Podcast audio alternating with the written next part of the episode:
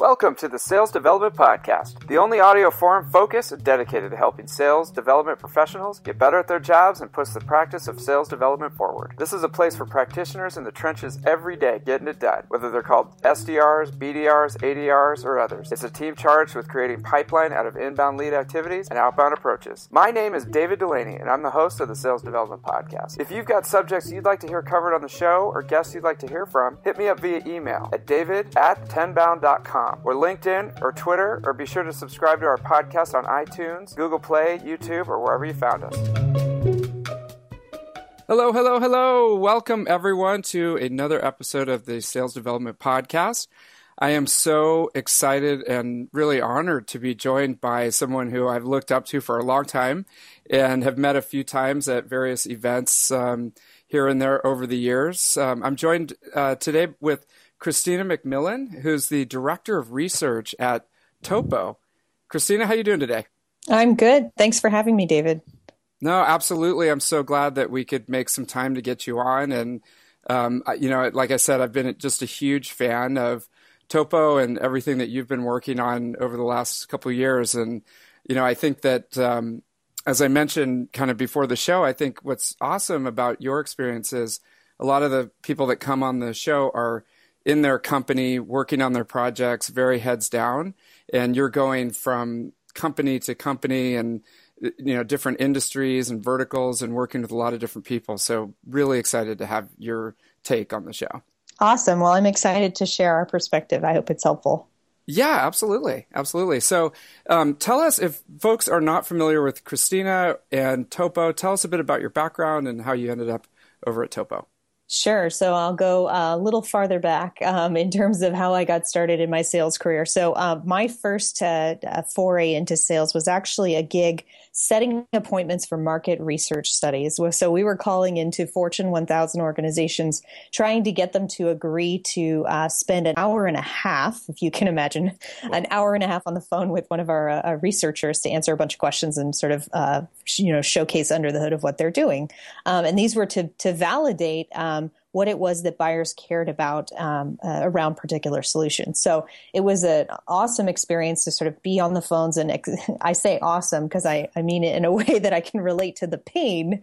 Um, but it really, it really was awesome because you sort of get to see all different types of prospects. So that was my first entry into sales. And then from there, um, the organization that I was with, um, I actually stayed with for the next nine years, and we specialized um, it was a company called Sales Ramp. We specialized in building sales development and inside sales teams for startups all over the valley. And so um, I was very fortunate enough to have a mentor who um, I actually share with our our chief analyst at Topo, Craig. We share the mentor, Stu Silverman, um, who really got us going with a lot of the foundational, fundamental things that are important in sales. So I did that as a consultant for many, many years where we would effectively be the sales development leader for hire. We'd go in and we'd build those teams either from scratch or if they had an existing team, we'd go in and sort of overhaul it um, get the thing up and running and, and producing, and then sort of transition it over to a leader that was going to stay um, on with the organization. Then we'd kind of ride off into the sunset and do it all over again every four to six months at a new company. So that was a really great trial by fire experience. Um, I also spent a, a, couple of years as a practitioner, um, as a director of sales development at a company called Five9. Um, that was a good experience. And then I was sort of lured back into the um, uh, consulting advisory world uh, by Topo. And to give you an idea of who Topo is, so we are a research and advisory uh, firm that specializes in um, marketing and demand gen, sales development, and sales as our practices, uh, our, focus areas. And what that means is um, we do a ton of research and data collection around um, those different practice areas around what makes those functional areas successful um, and what are the sort of different strategies and tactics um, that that sort of make that possible. So we collect hundreds of data points, particularly around sales development, to understand things like um, multi-touch patterns. What are the different touches that SDRs are seeing the most success with? Comp plans. How should comp plans be structured for success? Um, organizational design things like inbound and outbound specialization, um, things like go-to-market strategy, um, plays, for sales development, a, a, variety of things. And so we take all of that data along with our best practices and we distill that down into actionable um, uh, insights for our clients. And we also have a consulting arm that helps build playbooks and all of that stuff. But that's kind of the gist of, of how I got to Topo. Excellent. Okay. And as director of research, tell us about how you go about the research and do, do you, you know, work with other people? Are you doing the research? You know, how does that whole process work? Yeah, that's a great question. Um, so it's it's an arduous process, um, as you can imagine. I think you've participated in some of our surveys in the past. So um, yes. we do a variety of, of collection techniques. We we collect data via SurveyMonkey surveys, which could be anywhere as short as a five minute survey to something um, closer to 30 to 45 minutes for some of our benchmarks. Um, and we some of it is just straight up metrics collection. Um, other types of collection we do are also more qualitative, where we'll actually do in-depth interviews with practitioners and or sales and marketing leaders to understand what are the secret sauce that's sort of making their team work. Um, so we believe heavily in the data, but that data is is not just those metrics, but a lot of the qualitative um, and anecdotal information that really um, pieces all of those metrics together for a successful strategy. Okay, excellent. And then you, so you're pulling all this data. Sometimes it's like pulling teeth, I know, because it's tough.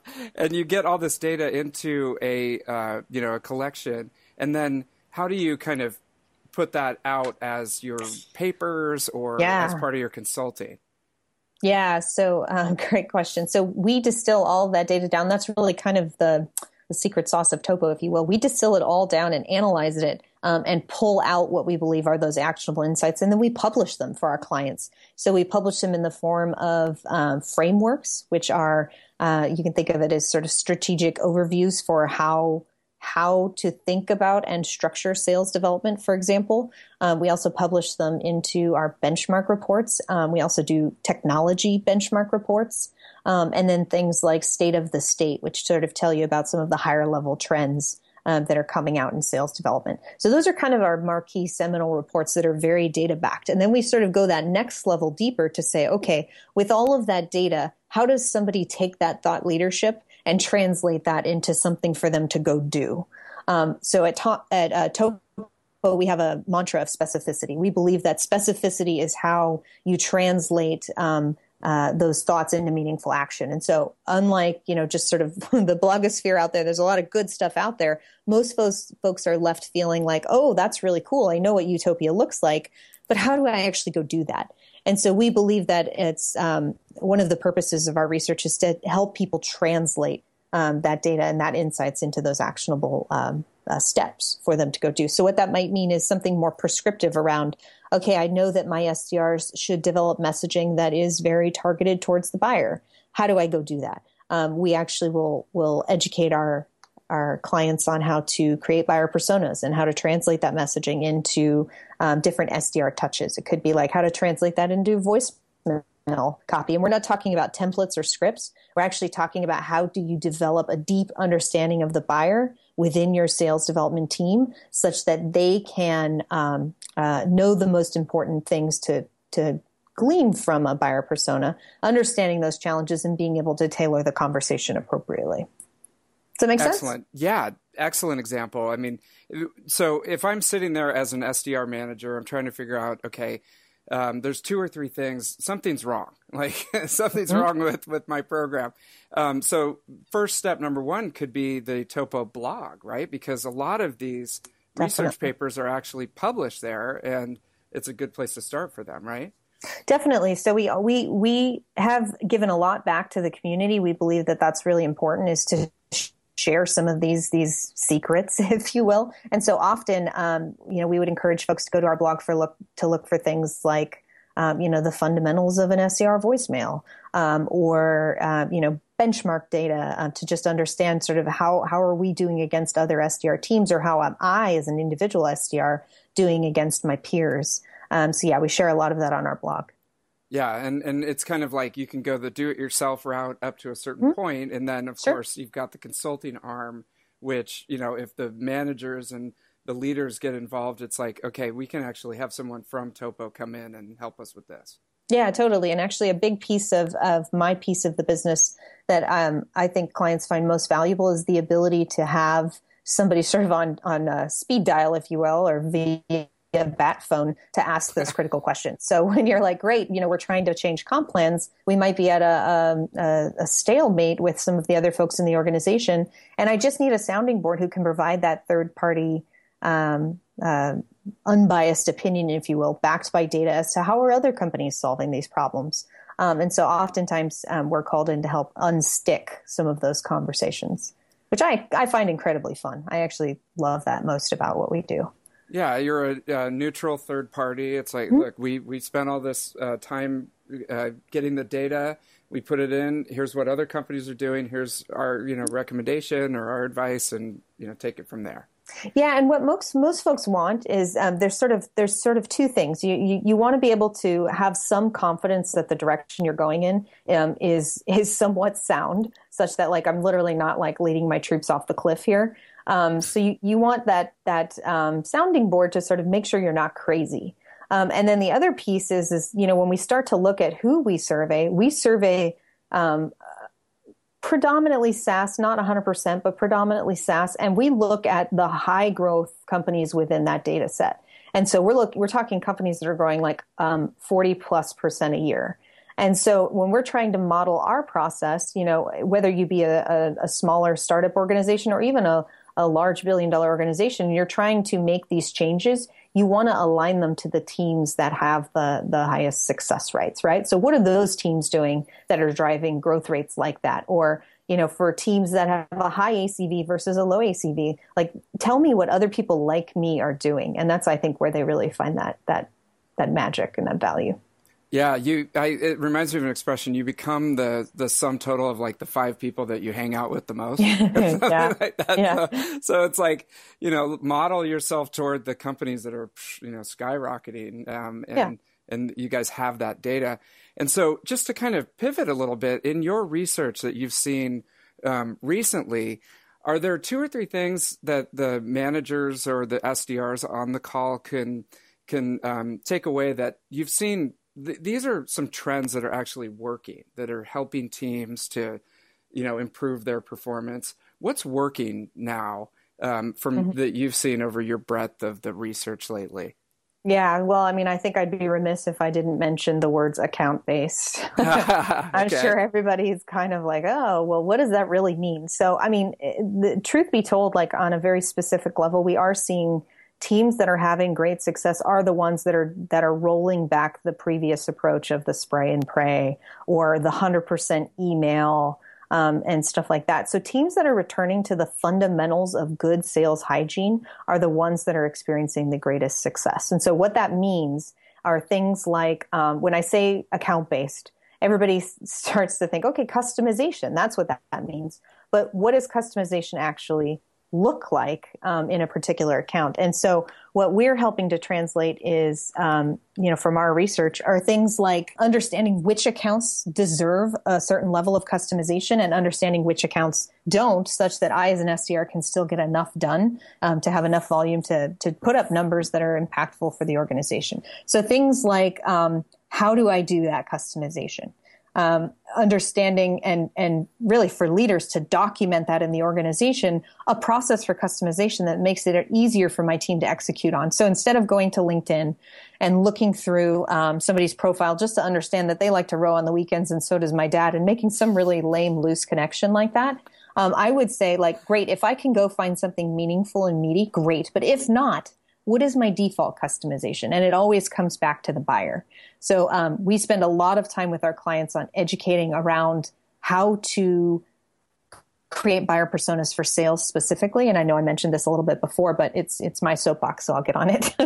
um, but but the buyer is so critical to everything that we do. So helping translate classic buyer personas that tell us, you know, what the person likes to do on the weekends and that they got their MBA and all that stuff into stuff that I as an SDR might actually talk about on the phone with a person is critical. So the, the teams that are having the most success today are the ones that are doing that. They're identifying the challenges in that buyer's words that my SDR can directly translate to their email messaging, for example. So I can say, you know, we're talking to tons of other buyers, whatever that role is, just like you. Um, and the thing that I'm hearing most of all is that they're experiencing challenges around X. Um, and what I'd love to talk to you about is how we actually helped solve X for so and so over at this other company. So they're using those stories. So I'm making these these people connections around the the sort of the what I express as the connection you're trying to make is for that person to mentally think, you get my life. Okay, you get it. Like you actually understand what it is. So yes, you're a salesperson and yes, you may not be, um, you know, in IT like I am or in finance like I am or something like that, but at least you get the challenges because you're talking to a lot of people just like me. And so we're making that connection and that's making them a lot more successful. So that, that would be one example. Um, another would be, um, truly being multi-touch. So, um, it's everybody's talking about there. Everybody talks about social selling, and it, it, it's not social selling exactly, but time and time again, we go into more and more SDR teams that are so email heavy that the SDRs are just not picking up the phone, or they're only picking up the phone if the prospect has agreed to a call via email first. And I just think I can't echo enough that, um, you know, everybody says cold calling is dead. I believe that like there, there is no reason why calls have to be cold there are a lot of opportunities for us to warm it up, but it would be remiss to ignore the phone as a meaningful channel, um, especially if we believe that nobody else is using it. Then one would argue that you have a better chance of standing out. Um, and so, truly leveraging a multi-channel approach um, is what some of the most successful reps are doing. Okay, I love that. So I, I want to dig in on both of those. Those are great. Sure. Okay, so account based is everywhere. You're hearing more and more mm-hmm. about that, uh, and I'm sure that the SDR managers, uh, you know, out there are trying to get their head around what that what that means. And it and I've heard Trish Bertuzzi has talked about it. You guys have talked about it, starting with the buyer and the persona, mm-hmm. and trying to figure out what their day in the life and their pain points are. Mm-hmm. Um, you know, is is key to getting the customization that you need so that you can talk to all the different personas. So how would a your average SDR manager who, you know, they're they're getting um, directives to, uh, you know, go out with a product message. Like mm-hmm. here's the mm-hmm. product. Mm-hmm. You want to buy it, you know, and yeah. we've created this product, and it, you know, it solves these problems. How do they go about, um, you know, shifting their mentality from pushing the product to yeah. you know, trying to figure out what the pain points are of their buyers. Yeah, well, so first of all, pushing the product is wrong. I mean, we are we are, we should not be selling products. Just we shouldn't. Um, I think that that's where um, a lot of people have uh, gotten the wrong impression about what sales is really about. Um, there's plenty of information on our websites to tell people what our products do. Um, what's more important and the dots that we really need to connect our prospects are the understanding of how we help people.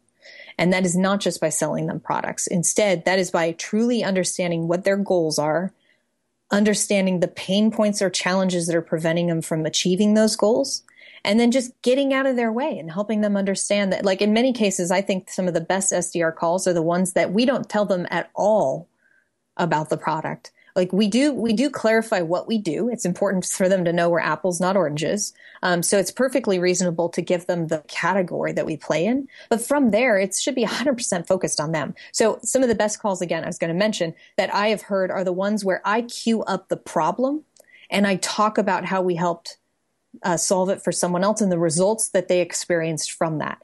I don't have to tell them how the product did it or what. That's my carrot to get them to talk to sales, right? Sales can go into all of that. They can get them ready for a demonstration of how we do that. They can do all of that. But if I just connect on that pain, again, back to the you get my life, um, nine times out of 10, that is going to be a much stronger connection and you're going to have a higher likelihood of converting that person into a qualified meeting.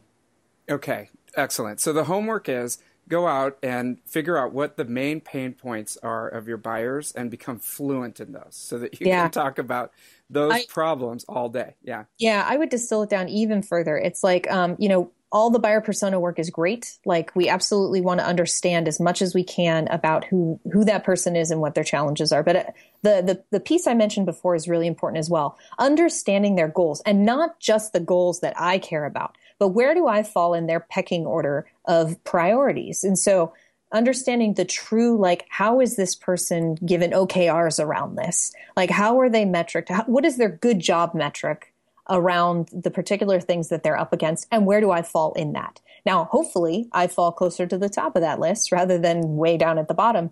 But it's up to me to, to make a compelling argument for potentially reordering that list if I believe that I have something of value to them. So understanding those goals and where I fall. Um, that's sort of like the that's just the pragmatic approach right it's like we can't like not every solution is going to be the most important thing to every prospect and so i have to understand where i fall next i have to truly understand the challenges around my particular category solution category like what are they experiencing uh, and how do they talk about that? So i'll just go back to the fact that the the in their own words piece is critical. Because when we lead with we have a solution that makes you more effective or optimizes blah blah blah people people don't talk like that. Like instead what would be more important is to find out how they talk about it with their peers. Like they go to an industry conference they're at that happy hour later and they're talking about the knuckleheads on their team that blah blah blah blah blah. It's like however they're expressing those the the pain in the particular words that they're using that's what i want to understand as an sdr and once i can lock in on that and we'll talk about how you do that in a second but once i can lock in on that that's the how that's the how i make that connection around you get my life. Now how do we go get that information um, an sdr leader can often leads this effort in our projects um, we would ask them to say, like, great, it's great if you have product marketing helping around buyer personas and whatnot, but let's actually go to sales. Like, tell me about one of your prospects tell me about a very specific person and what they felt like or even better let's try to go find a customer and ask them um, you know so often we'll do an exercise where it's like hey we just want to provide more value to other prospects other people like you. Um, can you can we just dig into your head a little bit more about what makes you tick? What do you worry about day in and day out? Like what are your goals? What are you striving to? Where do we fall in that that priority order of, of things you got to go do?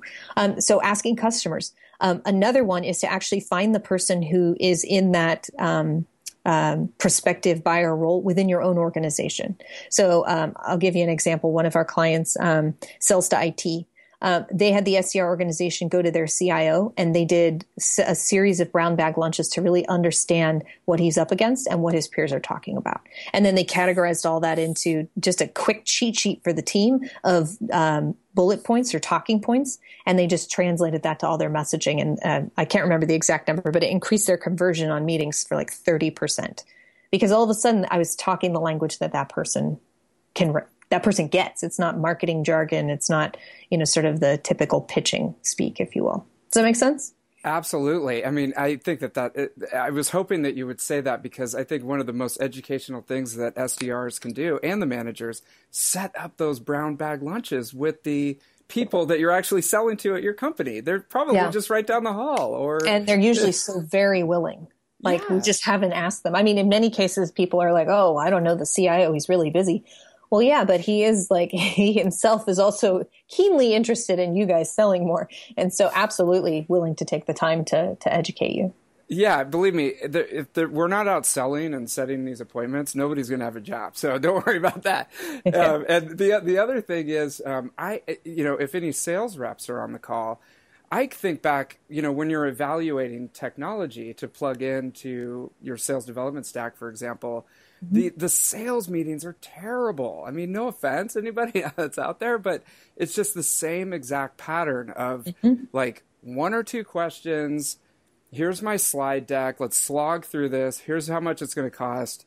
You know, I'll follow up with you next week. And it's just yeah. like it's so boring.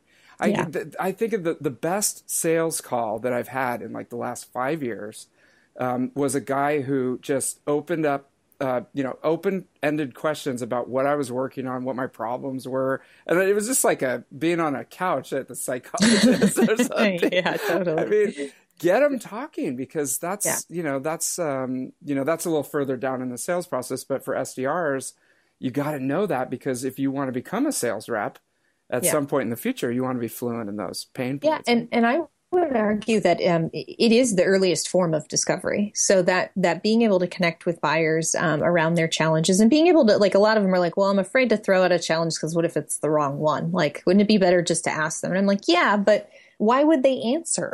like, they have no interest in answering. Like, your questions like why why did you bother them today like a lot of times they're just holding like they're spending all of their energy just trying to be polite and get you off the phone so wouldn't it be great if right off the bat you could offer some value in the form of of, of perspective right so i work with other folks just like you not sure if you're experiencing this type of challenge, but but we actually were able to help so and so address it. Blah blah blah. Are you experiencing that or something similar? And now now again, it's like you've established yourself as credible to talk about the stuff that they're up against. Right, right, and and um, you can sift through your list, you know, pretty quickly because if you haven't established that trust, they'll probably say no, and you can move on to the next person. Yeah. If they don't have that, then why are we talking? Um, mm-hmm. But I think that that that first five to ten seconds on the the call are so critical to establish yourself, and I I really like that approach that you took.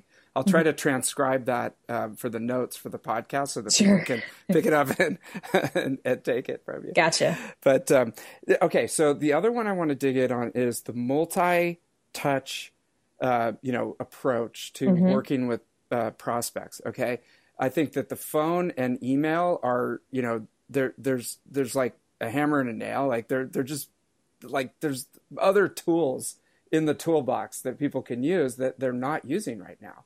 And mm-hmm. you, you mentioned social, and there's video, and there's all these different things. Yeah. Um, have you seen anyone who does it well, where they string together all these things and the, you know they make it work? Um, yes and no. I mean, I would think the, the, the key third pillar that I would highlight that our data shows is LinkedIn. Um, we still see tons of reps leveraging LinkedIn, um, and some are in the form of true InMails, like using it as a almost a, another email platform, um, and others it's you know connection requests. Though we don't necessarily recommend the blind connection request, but but LinkedIn is an absolute is becoming the third required touch, if you will. Um, and then there are all kinds of other social ones that folks are sort of leveraging, like Twitter. Um, some some teams are even leveraging like um, um, uh, chat rooms or other types of forums, depending on your prospect. So um, I would say like those are those are fewer and farther between. Um, but we do see in more and more teams starting to get creative with video. And the the basic premise is is that um, emails are where direct mail was 10 years ago. Um, direct mail was so much so that nobody ever read it. They started throwing it away. Um, now emails are to the point where like I've literally got so many emails that I just don't even see your email or it goes to my my spam folder and I literally never receive it. And so what the key to multi-touch is is knowing that there is no silver bullet. Like there's no one channel or one way of doing things that works. It's actually all of them together that work in concert to give that prospect sort of a um, a memorable um, uh, piece of, of what you're trying to do. And so it's like if I flank them on all sides with email and phone and social and anything else that I can layer in, now they're starting to not only hear my voice on their voicemail, they're starting to see my email in their inbox. They see my picture on LinkedIn. Um, they're starting to, again, get all these different facets. So I'm starting to become a real person to them. It's a lot harder to ignore a real person than it is to ignore one email. Um, so that's one aspect. The, the important thing there is there has to be multiple channels. The which channels you choose, like you said, phone and email are the, the hammer and the nail. Um, but having a third or even a fourth, um, just layer on those levels of, of getting to the person. It also gives the prospect the the opportunity to respond in the channel of their choice. So again, a lot of folks say, "Oh, nobody ever calls me back." Um, you know, so why do I bother? Um, and everybody gravitates towards email, even though all the pitfalls we just discussed, against in spam and all that other stuff. One would argue that most people don't respond to emails, but because we're able to execute so many more of them at once, we tend to not notice that as much. Um, but but the fact of the matter remains, there are still some prospects that do call you back. There are still some prospects that get your message and look at your email. And so again, it's the it's using all of those channels to drive them to respond in the channel of their choice. Yes, and even if I, I had Nick Ezzo, who's uh, running uh, demand gen yep. at, at Host Analytics, is, and if you have a great partner, you know, further up the funnel like Nick, I mean, he, he he's in lockstep with the SDRs around. You know, he wants the you know you get the accounts that you want to break into. He wants them to see banners. He wants them to see blog posts. He wants them yep. to get a mug. You know, get a pair of shoes. Yep. Like, um, so that finally, when the SDR calls, it's it's like who the heck, you know? yeah. Like, okay. Like, uh, well, and, and yeah. effectively, like we talked about earlier, it's no more cold. Like it's no longer cold. It might, might just barely be lukewarm. Sure. But it, it's not really cold because we, we flank them from all angles. Definitely. And let me ask you this, since we're talking about channels, what about events? Um, it seems like being in lockstep with the field marketing team and really leveraging events to get meetings set up. People like to go to events. If events are cool, um, have you heard of anyone really effectively using uh, events to to get some meetings going? Yeah, definitely. I mean, we do see teams, especially from an account based approach. Um, we see events, but let's be honest, events are very expensive. Yeah. And so it depends on your target market. Um, if you have those prospects that are, let's say, leaning more towards enterprise, they're higher value in terms of potential account value.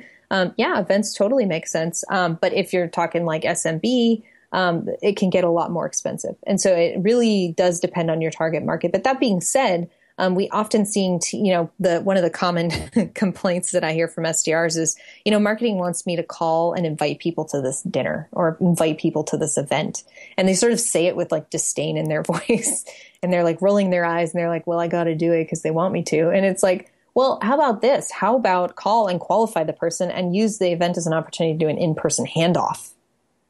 Like, okay.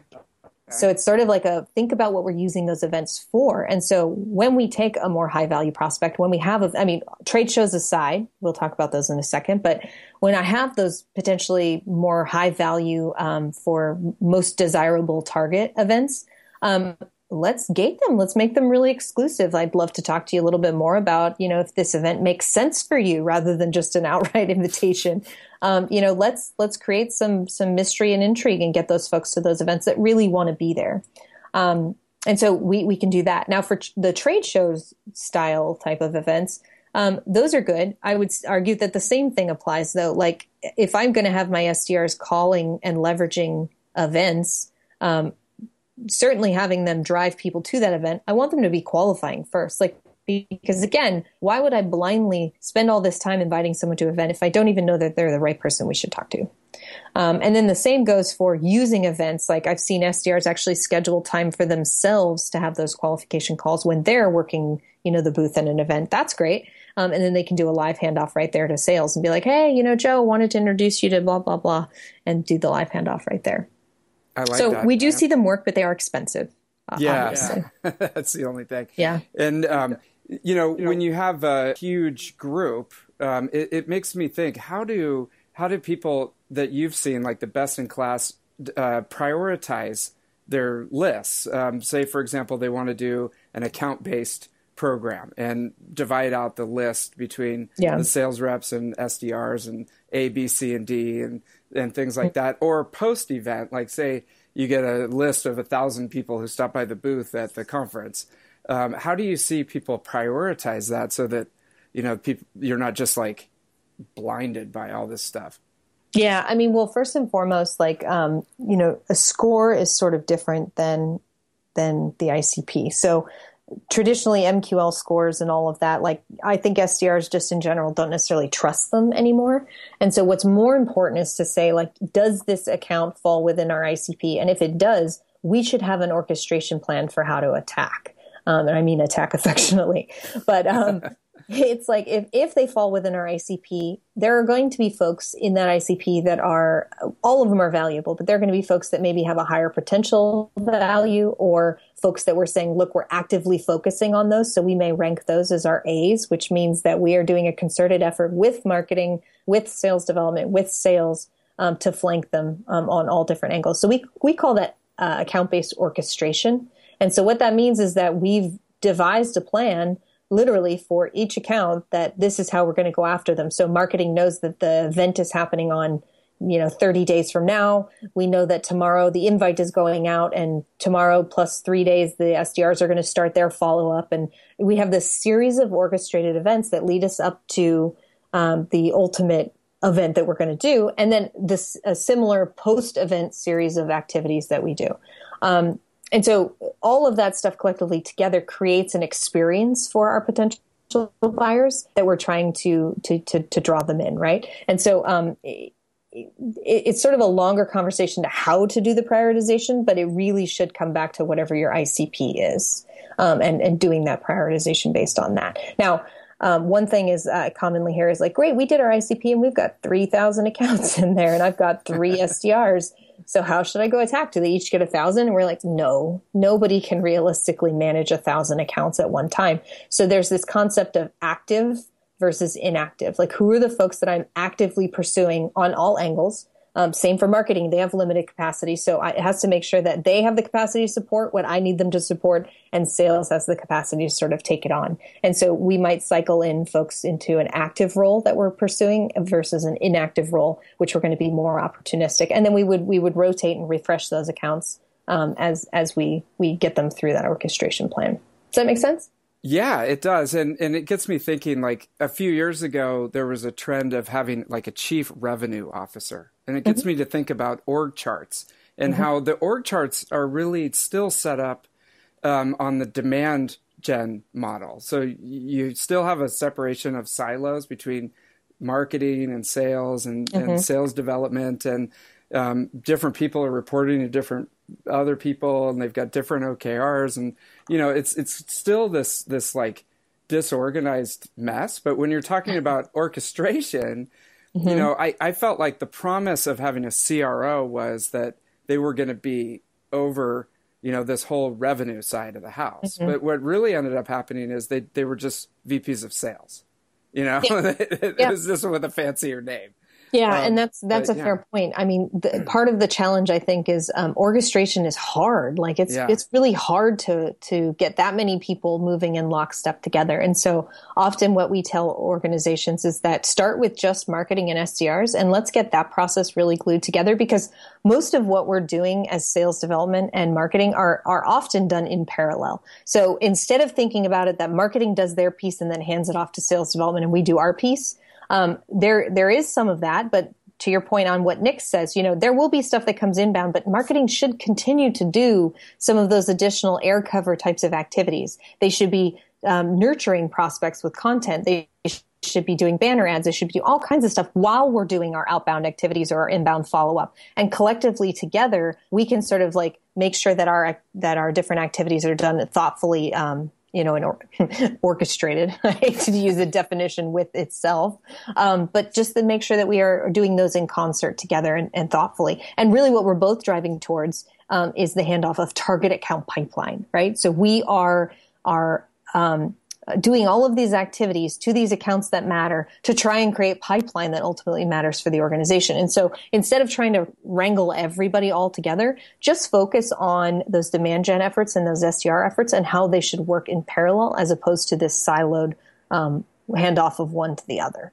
Yeah, no, I agree. And that's, that's a great, uh, you know, aspiration for SDR managers. If, if you're looking, you know, five years down the road, what do I want to do or where do I want to take this whole thing? I mean, if you can step up and be a leader in the organization of, of driving that alignment and that orchestration, right? Mm-hmm. I mean, that's going to help you to, uh, you know, to launch your career in just a yeah. new direction. So, and, and one thing I just want to um, add for my own rule, add in a little more specificity. Yeah. Um, this can be fairly simple to start orchestration. So it doesn't have to be like literally we're changing the whole process overnight. Start with one campaign that marketing is doing and let's again 30 days out let's just like let's sit together and and just craft out what the next 30 days should look like on which days should marketing do which activities and on which days should i in sales development do my activities trial it with a small number of accounts work through the kinks, iterate, and then roll it out to sort of our greater, like everything we're working on. But um, it can be, it can literally be just a, a, spreadsheet that tracks like what happens on what day um, to make sure that again things are thoughtful. And so what that gives me as an SDR is now I can refer to those marketing activities more intelligently because I know which day they're being executed. Um, and I can sort of refer to that messaging in a more thoughtful way. Um, and then I can still do my, my own research and discovery to understand how to tailor that message more effectively. No, I love that. I mean, that's I love just a micro project to prove it out and get it going instead of trying to boil the whole ocean, right? As they say. Yeah. Um, and uh, you know, I just I remember um, trying to drive this process within an organization where marketing was like on a different floor than the sales development team.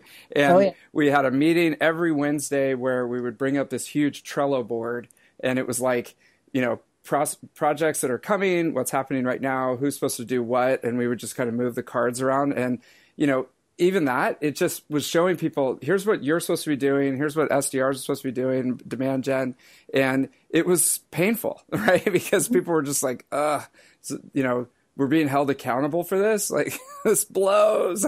I just want to go back and create a bunch of MQLs, throw them over to you guys, and go home. You know, so mm-hmm. it's yeah, it's not easy. It's not easy. No, sure. definitely not. And that's why we see teams mostly doing it again for those highest value accounts, right? Like, I mean, the it doesn't work well with when you're trying to do volume and velocity. Um, there are some ways to do orchestration thoughtfully, but a lot of times you just want to get out of the way of progress. Um, and so, but for those bigger, heavier accounts, like this is what's going to create that best buyer experience. And this is honestly, this is the stuff that gets SDRs excited because now we're having real, exciting, meaningful calls with prospects, and it's just it just makes the job more fun. No, I love it, and and that's that's what it's all about. You know, learning and growing and getting better. So this is perfect. What is coming up now on your roadmap as far as what what are you working on? Do you I know that you guys have some events coming up. Um, yeah. Give us a little snapshot.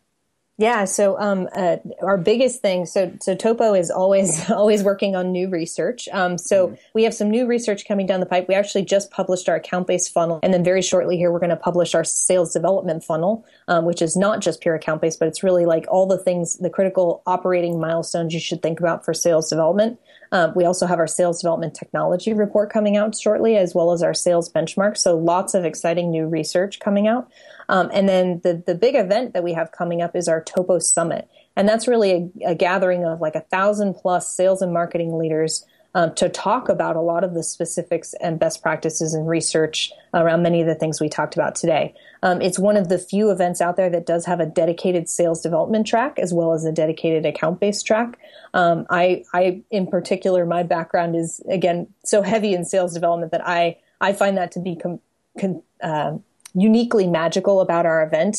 Um, there are a few other sales development events out there, but what we do is we bring in um, our analysts to present on some of that research to give some of that value, but then we bring in a ton of practitioners. We don't allow vendors or consultants to speak. We just allow the people that are in the seat that are peers um, to talk a lot about uh, the challenges that they're experiencing. Some of them may be slightly ahead of you in, in your evolution as a team. Some might be slightly behind, but it's that glimpse under the hood that really makes it uh, so impactful and gives you some of those those um, interesting insights to take back to your team. And then the other thing that we do as part of that event as well is we have a track dedicated to the reps themselves. And so we call it our effectiveness track, sales effectiveness. Um, it'll have a series of sessions dedicated to all the fundamental things that make sales development reps, reps successful um, and sales reps. So it'll be things like outbound or um, you know, high value messaging, how to create those. Um, for, for sales reps, we do things like um, how to do better discovery and demo, like what that really means and best practices around that. We'll have probably sessions around social selling. So it's, it's a really awesome opportunities for reps to get like a two day intensive of all the things that they should be thinking about or doing to make themselves just better um, at execution. So we're really excited for that. That's coming up on April 12th and 13th uh, here in San Francisco. Oh yes, and I, I everyone on this call should be there. I mean, I went last year and the networking, the connections, the the speakers, the you know, usually you come out with the research, um, you mm-hmm. know, that you've been working on. You go through how you put it together, um, you know, and it sounds like you've got a track for you know leaders, managers, mm-hmm. reps. I mean, everyone, everyone, you know, that's interested in this um, space should be there. I'm I'm going to be there, and I'm I'm excited to to participate. So yeah, and I'm happy to, um, you know, as if you get anyone that's showing interest, um, you know, from podcast itself, send them my way, and I'm happy to see what we can do to to get them there in terms of discounts and stuff. Yeah, you got it. Hey, okay, so Kristina McMillan on the record, hit her up. I'm um, happy to do it. um, I, I, will put up your LinkedIn, your Twitter, and your your uh, all your contact info um, well, Kristina, thank you so much for jumping on today. This has been so informative, and I cannot wait to uh, get my hands on those research pieces that are coming out and to see you at the summit. So, thank you. Awesome. Thanks so much for having me, David.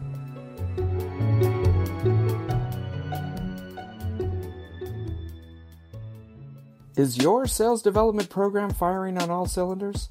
Are your people, processes, and technology aligned to get you the appointments, pipeline, and closed won you need to be able to hit your goals? Finding experts in the field of sales development is a real struggle, But you have to hit your pipeline numbers today, not sometime in the future when you can step back and take a wider look at your program. Tenbound is ready to help. Head over to tenbound.com for more information and to sign up for a free assessment of your current program. That's tenbound.com.